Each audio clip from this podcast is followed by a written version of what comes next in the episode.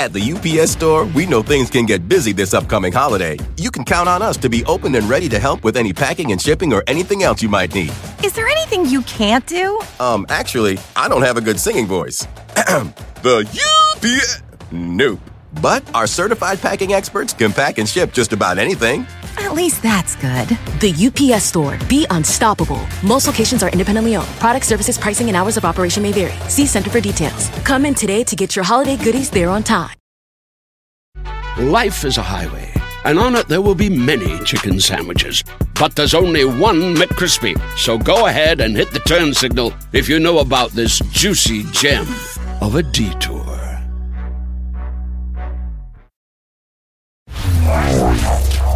Welcome to Star Talk, your place in the universe where science and pop culture collide.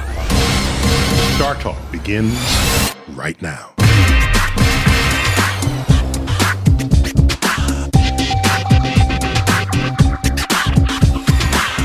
Welcome to Star Talk Radio. I'm your host, Neil deGrasse Tyson. I'm an astrophysicist with the American Museum of Natural History right here in New York City. Today I'm joined by my co host, comedian Chuck Nice. Hey, Neil. Chuck, are you nice today? I am very nice today, my friend. Are you nice all the time? Oh, well, no, I'm not going to go that far. Sometimes Chuck is naughty. Yeah, exactly. That's when we like them best. There you go. So, Chuck, I think you're the right age to be my co host for this. I'm not saying how old I am, but I know how old you are. I'm a space baby. You're space baby. I'm a space baby. Today we're talking about the history of space exploration, Right on. and that has a birthday, like anybody does. Mm-hmm. What's the birthday? Uh, let me think. It, would that be July 21, 1969? No, that's the birth of when we stopped, when we stopped. going to the moon. no, that, that that's when we. I love the way you say the birth of when we stopped. yeah, the, the birth. That was the beginning of The, the, beginning end of the end Yes, of the space uh, program. It wasn't even the end of the beginning. It was the, beginning, of the end. So when is the actual birthday? Would that be now? Would that be Luna two? Which is No, no, Sputnik. For goodness' Oh, sake. okay, so it's Sputnik. Yeah, of course. Okay, okay. Sputnik, if you want to say it Sputnik. right. Well, I have slotted today an interview with Professor John Logston. He's Professor Emeritus of Political Science and International Affairs at George Washington University. He's one of the founding, uh, he's the founding director of the Space Policy Institute there. Cool. And he's one of the world's experts on the history of space exploration. So I just had to get, I just had to extract all I could out of him. Very distinguished. Yeah, we, he came to my office for it, and let's get right to some of those clips. Sounds good. And then we can react when they return. So this first clip, I asked him about the origins of the space age. Let's see what he says. The origins of the space age go, I mean, there was a Russian Tsiolkovsky, a German Oberth. These are famous. These are key These- people, In the early 20th engin- century. early engineers. Yeah. And, Did we have one of those? and we had Robert Goddard. Robert Goddard. Good. All right. Okay. So, I mean, there were traditions of thinking about space in all of these countries, and then rocket clubs, space clubs in all of these countries. So Russia, Germany, America. Yeah. Okay. World War II led to the development of a functioning rocket, V- V two, the V2. but it was used as a missile, not a rocket. Right. And after World War II, Because missiles are the first things human beings think to do with rocket power. Right. Is It's- blow somebody else up. it's long range artillery. Um, Okay. So the Germans obviously were defeated. Von Braun and his team moved themselves at the end of the war from Prussia, northeastern Germany, to Bavaria in order to surrender to the United States and not Russia. so had they surrendered to Russia, we would have had nobody. we would have had a few people. The people that started Jet Propulsion Lab were our rocket scientists. Uh, One of the NASA centers, Jet Propulsion Lab. now, okay. but not then. It was an Army center, and they were doing rocketry.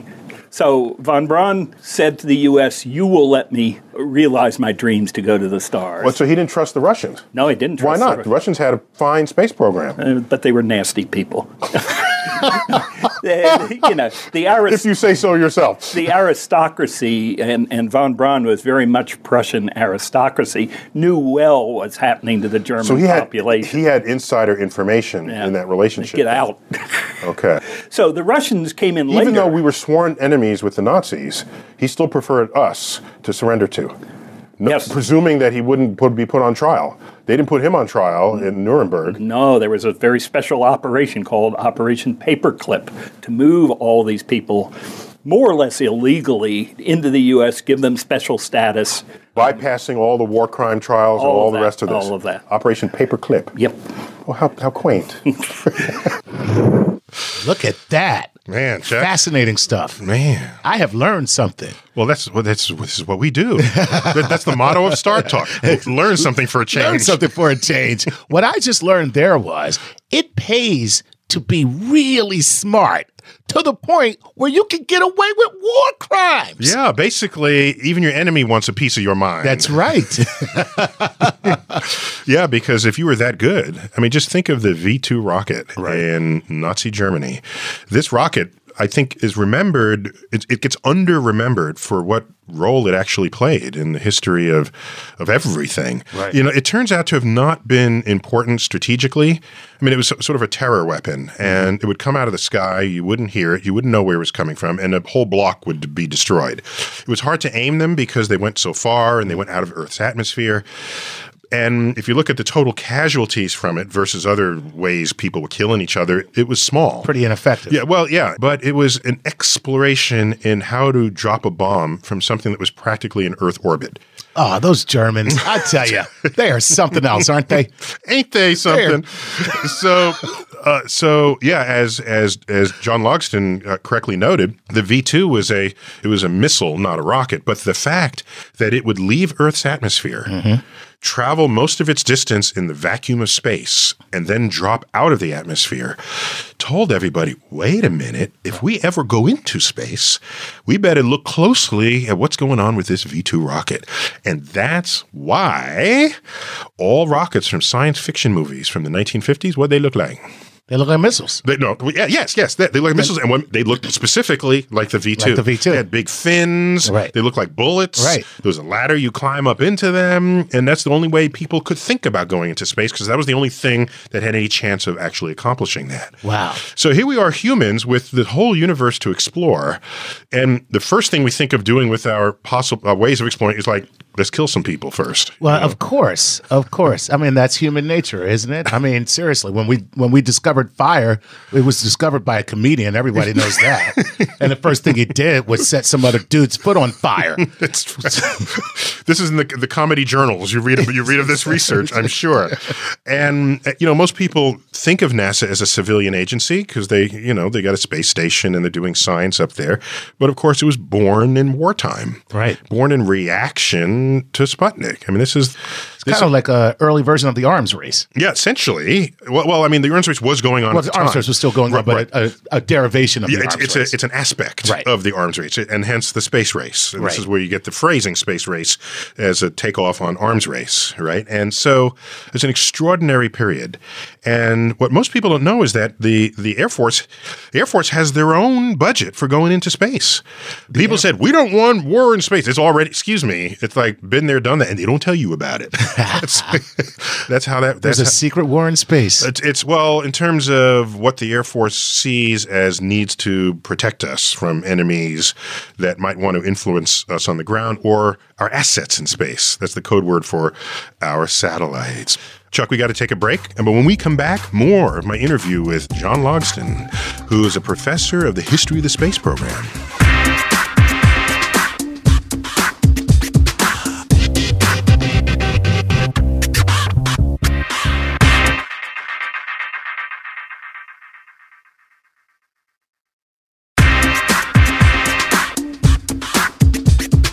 these mysteries, to solve them for the good of all men. There is no strife, no prejudice, no national conflict in outer space as yet. Its hazards are hostile to us all. Its conquest deserves the best of all mankind. We choose to go to the moon. We choose to go to the moon.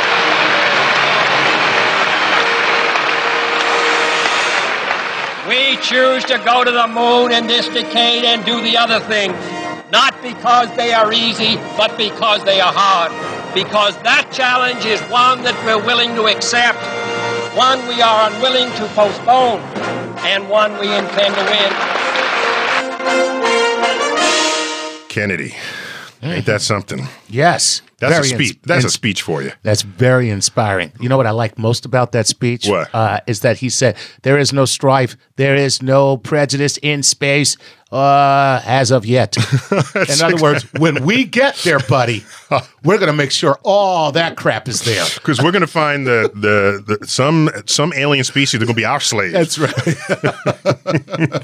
So that was a speech given by John Kennedy in Rice Stadium in 1962. And many people remember him saying, We'll put a man on the moon, return him safely to Earth. That was in a joint session of Congress a, a year earlier. Right. This speech put it all together. Right. And I chatted with John Logsdon about this and just sort of the politics of the space race and Eisenhower, which preceded Kennedy Yes. and transitioned to Kennedy. How did all that work? I ch- I asked him about it. Let's check it out. Cool. Sputnik 1 had only one purpose, which was to be in space first. Apparently, they knew that that would matter. Well, Khrushchev didn't. The Russian leadership was surprised by the world reaction. So was President Eisenhower. Eisenhower's reaction was, it's no big deal. He's alone thinking that, apparently. Uh, well, he and his close advisors. what, what was Eisenhower's reaction to all this space stuff? his first instinct is that this shows we can launch satellites to spy on the Soviet Union. He's a military general. What else could he possibly be thinking? Well- He's not thinking, oh, I can explore the universe. Well, more than that, he's a veteran of the surprise attack at Pearl Harbor Hmm. and say, never again will we be surprised like By that. anything. If we have the capability to see what's on the other side of denied areas behind the Iron Curtain, let's do it.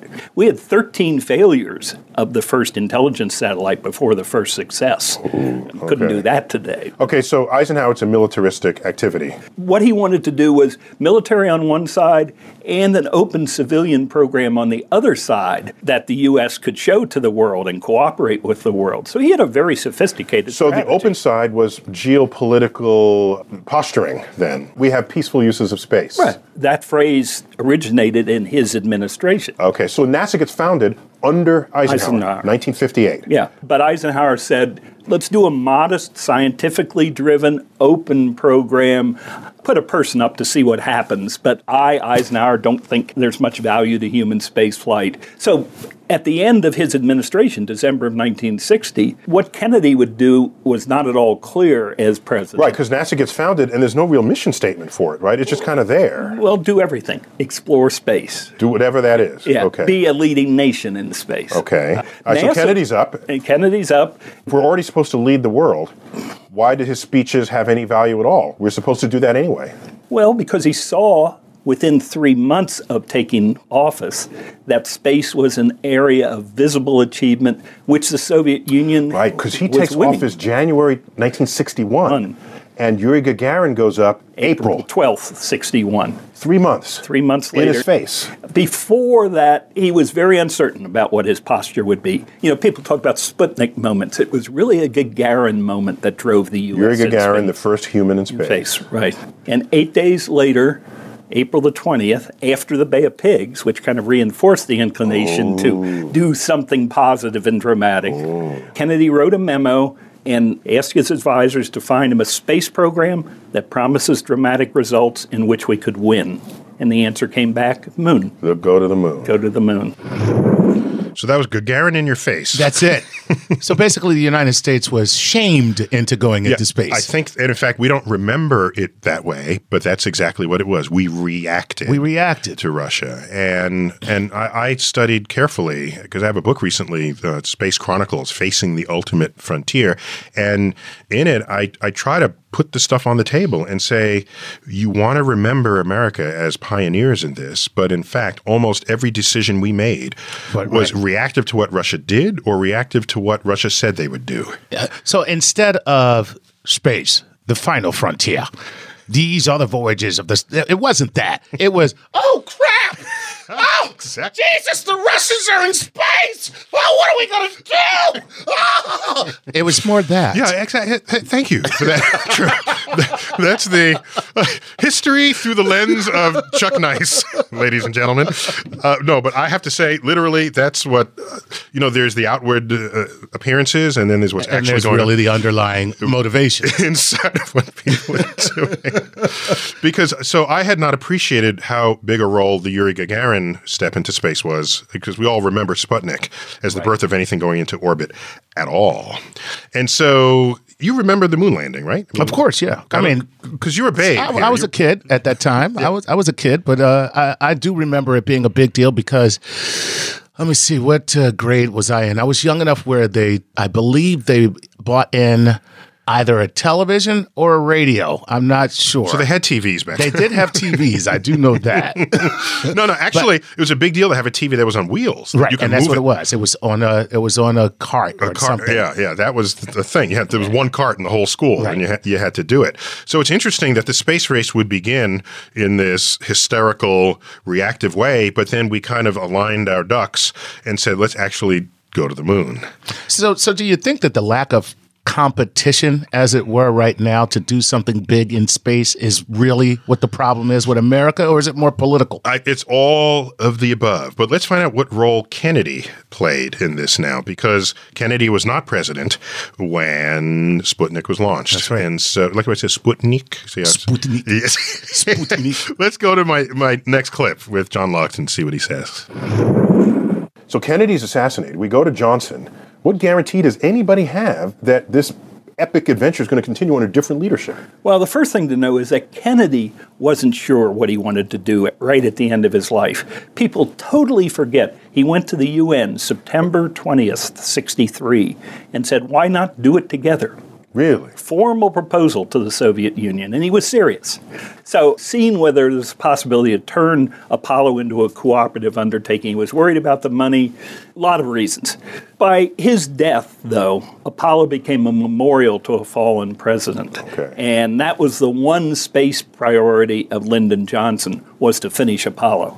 All right. So that actually constrained then what might have been a broader space program.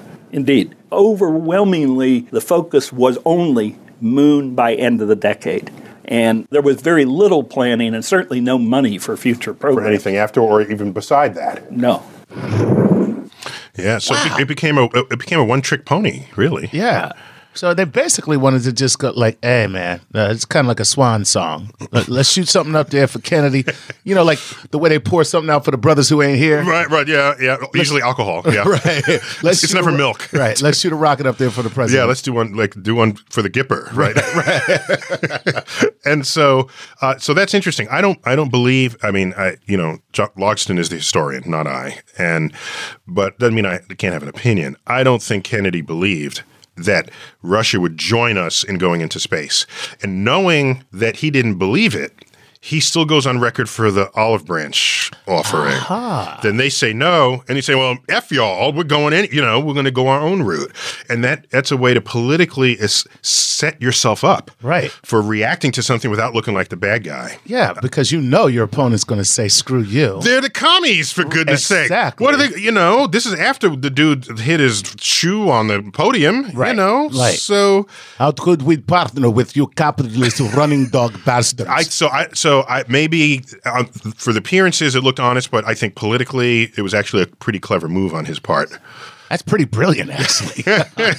So you know, there's you know, after that there was Johnson, and then of course Nixon comes along, and then we stop going to the moon, and you know, all the Kennedy supporters like to blame Nixon for that, but no, it's it's more it's more interestingly subtle and complex than that. I love the moon. He made the first really expensive phone call to outer space. He called these dudes, uh, you know, AT and T set up the phone call, I mean, and, there's the gap. You know, it takes light time to you know, radio waves time to get to the moon and come back. But we'll talk more about that after this break. You're listening to Star Talk Radio. We'll be right back.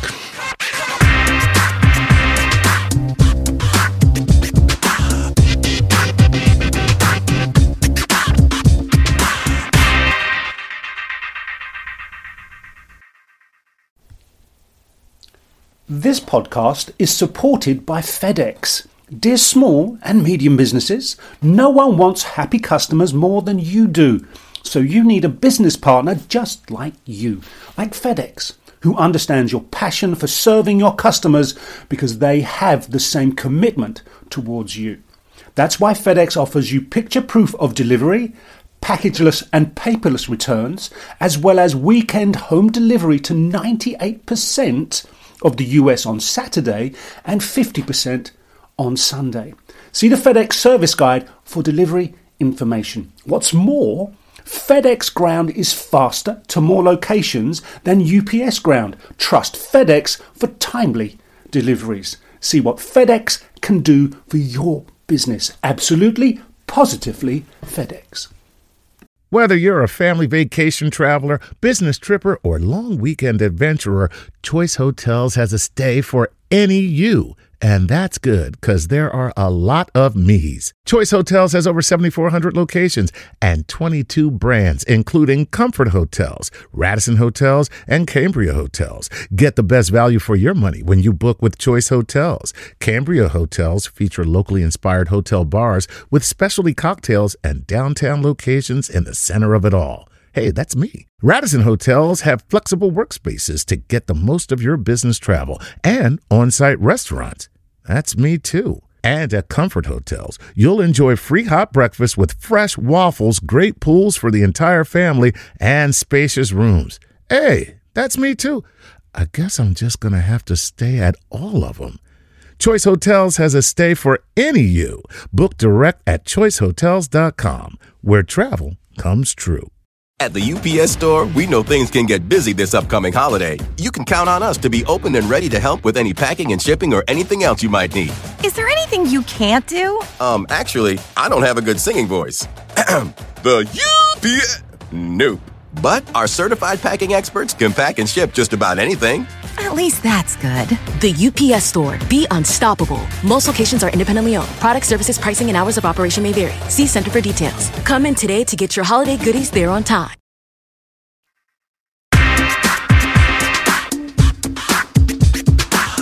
We're back. You're listening to Star Talk Radio. I'm Neil deGrasse Tyson, and I've got nice Chuck Nice here. That's right. He's being nice today, as he is most of the time. But I don't want to see him when he's not nice. No, no one does, to be honest. I even cover the mirrors. That's good. so we've today we're featuring my interview clips with John Logston. John Logston's an old friend of mine, and he's uh, he's professor of political science and international affairs at George Washington University. That's not why we have him on Star Talk. We have him on Star Talk because he's former director of their space. He's founding director of their Space Policy Institute. He's a space historian extraordinaire. Cool. And I write about a little bit of the history of space, but more as an observer, not as the, you know, the academic professor, the dude. historian. I'm not the historian. I just observe it and just riff on it.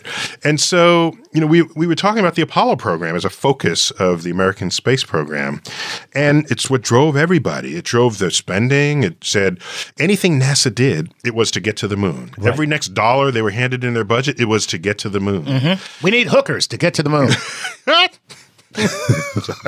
if I don't spend a night with a hooker, I can't think clearly. If I can't think clearly, we can't get to the moon. So, you know, so we can ask, well, was it worth it? What are the benefits? Now, people like talking about spinoffs. And, you know, I, I, who doesn't love a good spinoff? Everybody loves a good You know, they've got astronaut ice cream. Exactly. I prefer mine cold, but if I'm in space, uh, you know, you know what they they should do because space is cold. That's right. When you're not facing the sun, add some milk back to it or water and put it out in space Just and let stir it it. st- and- get me some. Get my ice cream cone again. real ice cream. Don't hand me this room temperature stuff that my saliva reconstitutes. But um, no, but what it did was it forced us to think about uh, food, food preservation, Right. uh, life support systems. I mean, there's a whole, the, all the surrounding thought that had to go in. Astronauts, uh, mental mental health. What's it like to be cooped up in a in a tiny little capsule for days and days and days with one other person or two other people? Are you friends? Are you? Do you have attitude? I call that marriage. Truthfully, so you get the married dudes to tell to, to, to help you out. Things like filtering air with carbon dioxide poison. You know, can, you can be carbon dioxide poisoned if you don't do that right. And so a lot of this was how to make use of materials that you have that you can't swap out. So Mm-hmm. recycling becomes a big issue in space exploration. If you're not otherwise going to go someplace and and hew out of the mountainside uh, materials that you had just consumed en route there, so there's a huge side of this that that matters. So astronauts are like the first hippies. Ah, basically. yeah, Ex- except they had crew cuts instead of long hair. Uh, but I there's a whole other side of the spinoff that I don't think people talk about, and I've been talking about it lately. Okay. In fact, I was in front of the House of Representatives, members of the House of Representatives recently talking about this very thing. Did you know that here we are in the 1960s, a turbulent decade. It was bloody. Kids were getting shot on campuses. The Cold War in the in, in Southeast Asia, and uh, I mean, a Cold War in the world, and, Right. a, and a hot war in Southeast Asia, Vietnam, and That's right. we were losing 100 servicemen a week. Yet we found time to go to the moon. Man, you know what's funny is that nothing has changed with what you just said, except that we don't go to the moon anymore. Everything you described is happening right now, except we don't. so go to that's the moon. bad. So that's so that's bad. So what I found was not only did, is that just a, a crowning achievement technologically, scientifically, emo- emotionally, but in those years that we went to the moon, you know what happened? Uh, and the year plus one year, so from 1968 to Mm-hmm. 1973, that five six year period, we created the Environmental Protection Agency. That happened after we saw the picture of Earthrise over the lunar landscape. we went to the moon looking to discover it, and we looked back and we discovered Earth for the first time. Yeah, and much to the chagrin of Rick Perry. And all of a sudden, the modern day environmental movement began. L- Let's find out what. Uh, I got another clip with John Logston just to see what. Did Russia try to go there too? Let's find out. Russia decided in August of 64 to go to the moon. Built moon rockets, built a lander, trained a crew. And wasn't their moon rocket more powerful than ours? Uh, it's just about the same. okay. Except it didn't work, and ours did. I mean, Small detail. There were four launches of the N 1 rocket, four failures. Okay. And we had been to the moon. So the program got canceled, but there was a very real Russian program When did it get canceled? uh, in 72, I think. Oh, so we kept going through 72. Two, right. Apollo 17. They cancel their moon effort. 72, 73. Then we're somewhere. Uh, done. we're done. We don't even do Apollo 18. Right. I mean, we had canceled, there were supposed to be 20 Apollos, 20 Apollos. and we stopped at 17. The enemy was defeated. Well, the problem's i i- problem, but the reality is if you make something a race and you win it, there's no reason to run it over. Right, yeah, There we- wasn't a strong You can stop. scientific rationale. You, you won. You're done. A lot of people in NASA were scared to death of the risks of the program, and Apollo 13 showed that. Uh, We won. Look at that. Yeah. Who knew? So had they still been at it, we probably would have had Apollo 18, Apollo 19, Apollo 20, Yeah. and maybe beyond. So once again, we were reactive and not proactive. So there is no accounting of the history of this that says we are explorers, we are discoverers. That's why we went to the moon. We're reactors. We are reactors. That's what we are. we are emotional reactors. More when Star Talk Radio continues with my interview with John Logston, and I got in studio Chuck Nice. See you in a moment.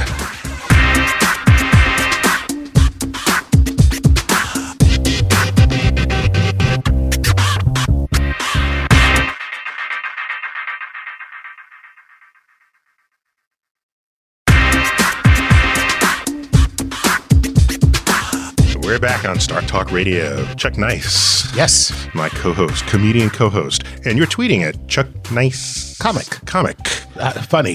How that works. I'm so a comedian. You I- came from a comic strip. okay? Yes, exactly. Chuck Nice comic. All right. Uh, I think I follow you. It's So me and we- Doomsbury. There you go. Chuck Nice comic. We've been talking about the space program, the space race, and how we won getting to the moon, but we actually had lost almost every other metric of space exploration. Russia had the first satellite, the first living anything, which was a dog, Leica. Uh, I didn't know that. now, see, you know, the popular uh, uh, convention is that it was a, a chimpanzee. No, no, no. First thing was a dog. And Dog. that dog was a, a mutt running around the streets of Moscow. And they put his behind up there in space with no plans of bringing him down alive. And so all the animal rights says, that's not right. He didn't have choice. And he didn't. I said, look, He's alive. look, I said, look, all right. This, this dude died in space. He is the most famous dog since Lassie. That's true. All right. And if you got, they're going to die anyway, and you're going to die in space. That's how I'm, instead of hungry on the streets of Moscow, excuse me? Exactly. That's how I'm going. I'd rather die in space than just be in Moscow. I'm sorry. I shouldn't have said that. I shouldn't have said that. It was wrong.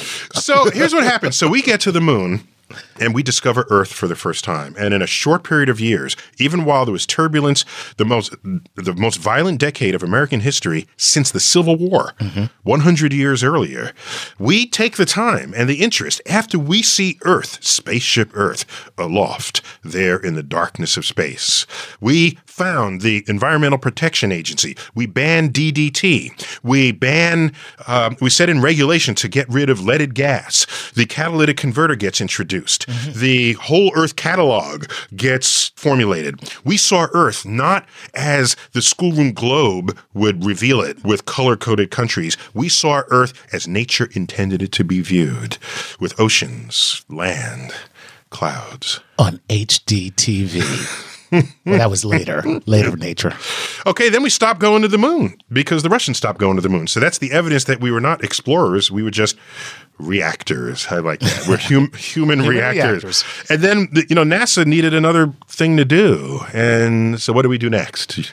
Uh, let me go with space shuttle. Space shuttle it was. And let's go back to my interview with John Logston just to get a sense of that transition and why we did it and what its point was. Check it out. Nixon made the decision that characterized the program for 40 years, which is to build the shuttle.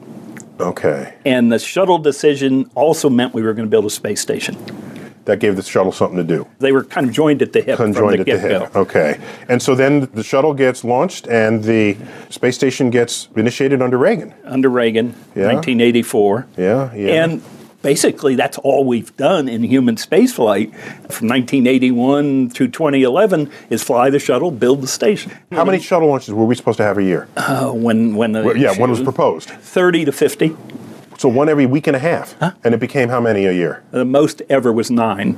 I didn't even know it was even that many. Yeah. What did it average out about? Well, there were 135 Oh, just flights do the over math. 30 years. Yeah, so, do the uh, math. yeah. okay. What's that? So it's That's three, about three to five. four a year. Three to Yeah. four a year. Yeah. It proved to be an experimental craft, a remarkable technical achievement, but an experimental, very touchy, very difficult. I to remember on operate. the first launch, the news announced America has now launched the most complex vehicle ever to go into space. And they said it with bravado. And I said, Is that really what you want? Right. Complexity? I mean, we, we on the board said too complex. Replace it with something simpler, which is Simpler. what's happening. something blunter, something simpler, something Right. like the Russian, the Soyuz, in spite of the early failures, is It's one of been remarkably uh, reliable because for it has a long time. three moving parts or something. right. what, what's with the Soyuz? They're all built out of cast iron, I think. iron. Well, and it's an Well, exaggeration, but it's a very sturdy, robust spacecraft, not a temperamental prima donna. Like a Lamborghini. Yeah, you know, when right. it's working, it's great, but when it's not working, it's in the garage. Right. Yeah, so the Russians, we, it works. That's Right. all. It doesn't look good. It doesn't. It it's, it works. Looks like a bunch of oil drums welded together with a rocket strapped to its back. So, but it works. it, it, it worked. And so that's what's fascinating to me is the space age gets born in 1957 and we land on the moon how many years later? 12 years later.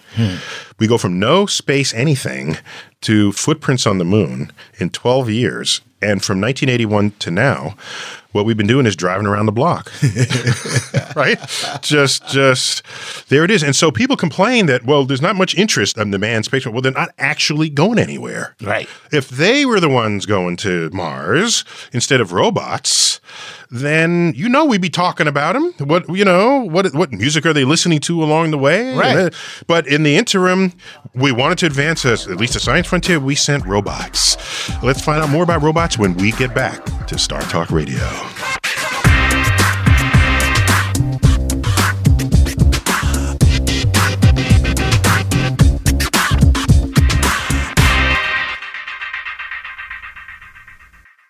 At the UPS store, we know things can get busy this upcoming holiday. You can count on us to be open and ready to help with any packing and shipping or anything else you might need. Is there anything you can't do? Um, actually, I don't have a good singing voice. the UPS.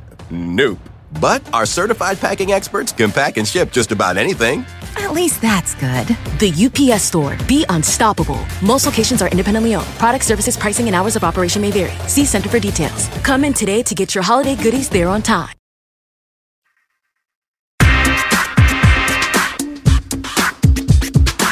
We're back on Star Talk Radio, and we're talking about the history of the space program. Mm-hmm. Chuck, you're you're a space baby, right? I am a space baby. Yeah, This yeah. whole thing started kind of like when I was born.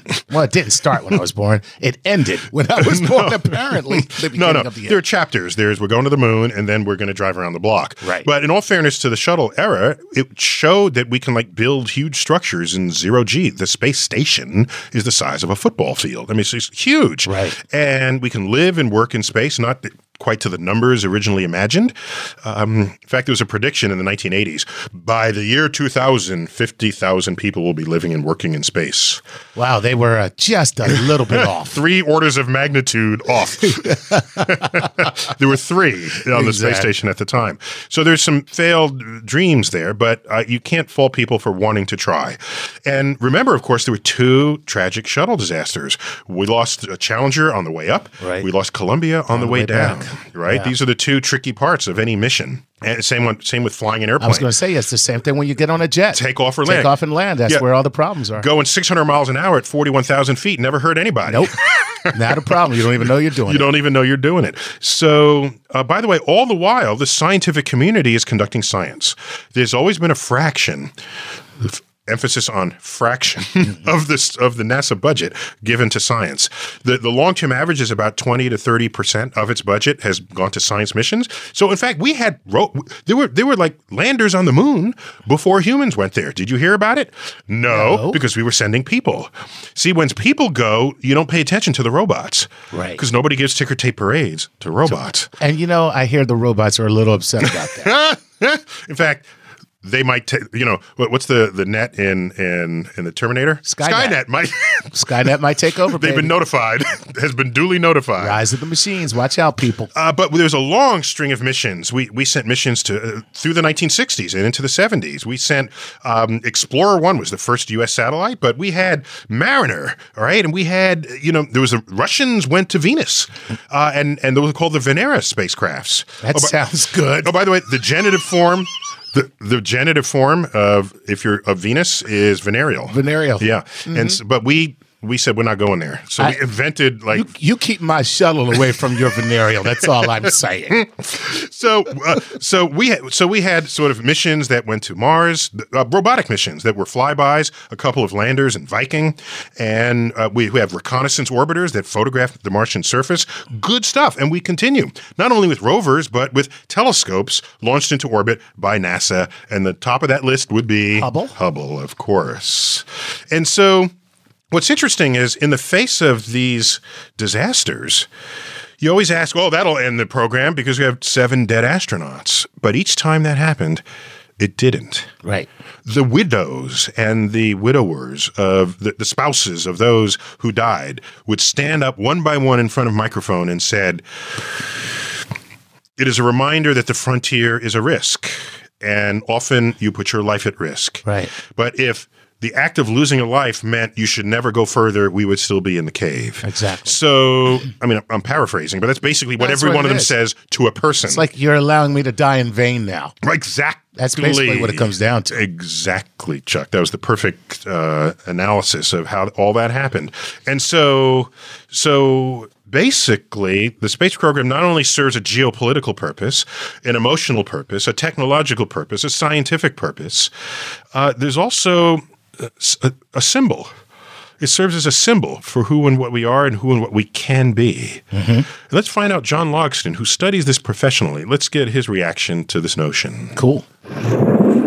All things considered, when you add up all the disasters versus the achievements, how do you view that? How, how do you? Oh, I, I think on net, the space program has had multiple great benefits for this country. It's been a symbol, remains a symbol of something we do well. And so when we don't do well, we're surprised and disappointed. I think it, it is a It set, symbol it set of, a of performance standard for yeah, us. of American excellence. You think, what are our symbols of American patriotism? The flag, the bald eagle, and some sort of space image. Human on the moon, shuttle launch, Hubble image. Those are the things that make us feel good about being American. Yeah, symbols. So let me ask you, what of the whole space program, what rises up in your heart and mind? I think I'm most astounded. I by- just realized I'm asking a comedian this, so maybe know. you could be I'm not finding the gonna most comedic moment, like I'm when not the gonna- astronaut when they tripped on the moon or something. I wish I could. No, for me, it's Hubble. I- I- I- Really? To, to see in such clarity the places that are unimaginable. the universe was brought into our backyard. exactly. And I'm I'm still astounded by the the pictures that I I can love see. you for it. You know something? The Hubble images are so extraordinary. Even as scientific record of our exploration of the universe, it was so extraordinary that they did not require captions in order for you to embrace all their majesty. I know, but I took the liberty of writing some anyway. Oh, you wrote the captions. Okay. Uh, for me, it was Apollo 8. It was an Oh, really? uncelebrated mission. Well, no, yes, it was celebrated, but it was the first time we ever left Earth en route to any place else in the universe. They're the, they went to the moon, went around it, photographed Earthrise. Nice. And that's what birthed our entire environmental movement. It enabled humans to care about who we are and what our relationship is to this universe. Nicely done. This is part one of two parts of Star Talk. We're going to get back to the space program, but we got to sign out right now. I'm Neil deGrasse Tyson. Chuck, thanks for being on. A pleasure. You're listening to Star Talk Radio, funded in part by a grant from the National Science Foundation. As always, I bid you to keep looking up.